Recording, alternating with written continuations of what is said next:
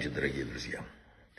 А, слова Торы из нашей недельной главы. «И увидел Иосиф, что лица сокамерников хмурые». Ну, теперь давайте разберем это. Все истории Торы э, касаются каждого из нас. Если бы Тора не касалась каждого, это был просто исторический рассказ. Ну, прочитали один раз в жизни, достаточно. Нет, Тора это инструкция, как выходить из ситуации сегодня, каждому из нас, каждый час, каждую минуту. Самая современная инструкция. Поэтому в ней заложены не просто ответы, да, здесь еще и волшебные подсказки.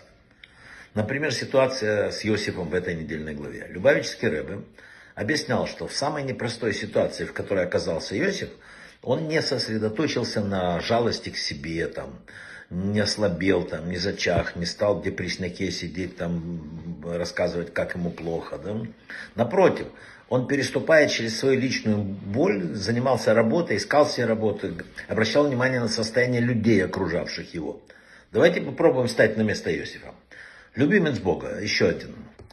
Казалось бы, нет человека несчастнее. Он одинокий заключенный, мать скончалась, отец соблюдает по нему.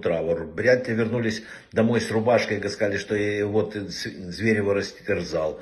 Э, хозяйка дома довела его в тюрьму, бросили, клеветали на 12 лет. Ну, пережив такое, любой человек может э, впасть в отчаяние. И вообще не так мы представляем себя жизнь человека, которого Бог любит. Еще раз повод подумать. Ну вот, э, обратите внимание, пережив, э, несмотря вот на все эти переживания, он не стал жертвой, не испытывал ненависти ко всему миру. Встав утром, увидев, что два царедворца, попавшие в тюрьму, э, хмурятся, он подружески спросил их, а чего у вас сегодня печальные лица? Все. На эту историю сказано, сказано можно, можно рассматривать намного шире. Какой момент стал самым поворотным в истории, вот, жизни Иосифа? На каком этапе э, вот, закончился поток несчастья, свалившийся на голову бедного мальчика, да, остановился, и началось что? Великое возвышение. Это как раз тот самый момент, то утро. Утро, когда Иосиф оглянулся, выразил сочувствие своим соседям. Это был момент, изменивший судьбу. И тут находится что? Волшебная подсказка. Это дорога к суперпризу каждого. Надо обращать внимание, надо, э, Тора учит нас, что человеку не дано предугадать, э, какое влияние э, в какой момент окажет одно доброе слово, сказанное кому-то, или одна улыбка, или пожелание доброго утра. Тем более сейчас. Сегодня написали мудрецы, что незначительный поступок, хороший в нашем поколении, превосходит то, что могли сделать великие в других. Потому что сейчас, в отличие от многих поколений, умножилась скверно до такой степени, написано, что человек прошлых поколений с их мудростью неизвестно вообще, кем бы был сейчас. Мы отвечаем за себя. Говорится в Торе, не следуй за большинством во зло и не искажай истину, лишь бы склониться к большинству. О чем это здесь? Это о том, что причина десяти заповедей сказана в единственном числе. Почему? Сказал об этом провидец излюбленно, что он сказал заповеди, сказанные в единственном числе, только для того, чтобы однозначно предупредить каждого, что даже если, не дай Бог, весь мир отступает от Торы, тебя это ни в коем случае не касается.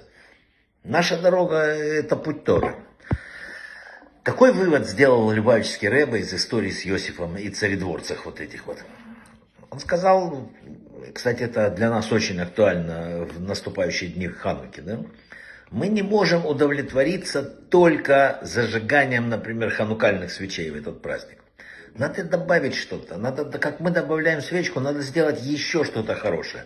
Добавить какой-то вот конкретный свет от тебя. Не знаю, пончик кому-то подарить, или кому-то улыбнуться, или что-то сделать хорошее. Или просто назначить себе час ходить по улице, улыбаться людям. Я не знаю. Но надо добавить какой-то свет от себя. Не обязательно что-то глобальное, но что-то такое теплое, хорошее и вот от себя. Да, и свет, который распространится от вас, от вашего дома, он в Хануку соединится с дополнительным светом от других маленьких свечечек, маленьких людей. И представляете, сколько будет света в этом мире. И действительно, тогда Ханука будет побеждать, и мы достигнем того, что от нас хочет хозяин мира. Брахава от слаха, всего самого-самого лучшего.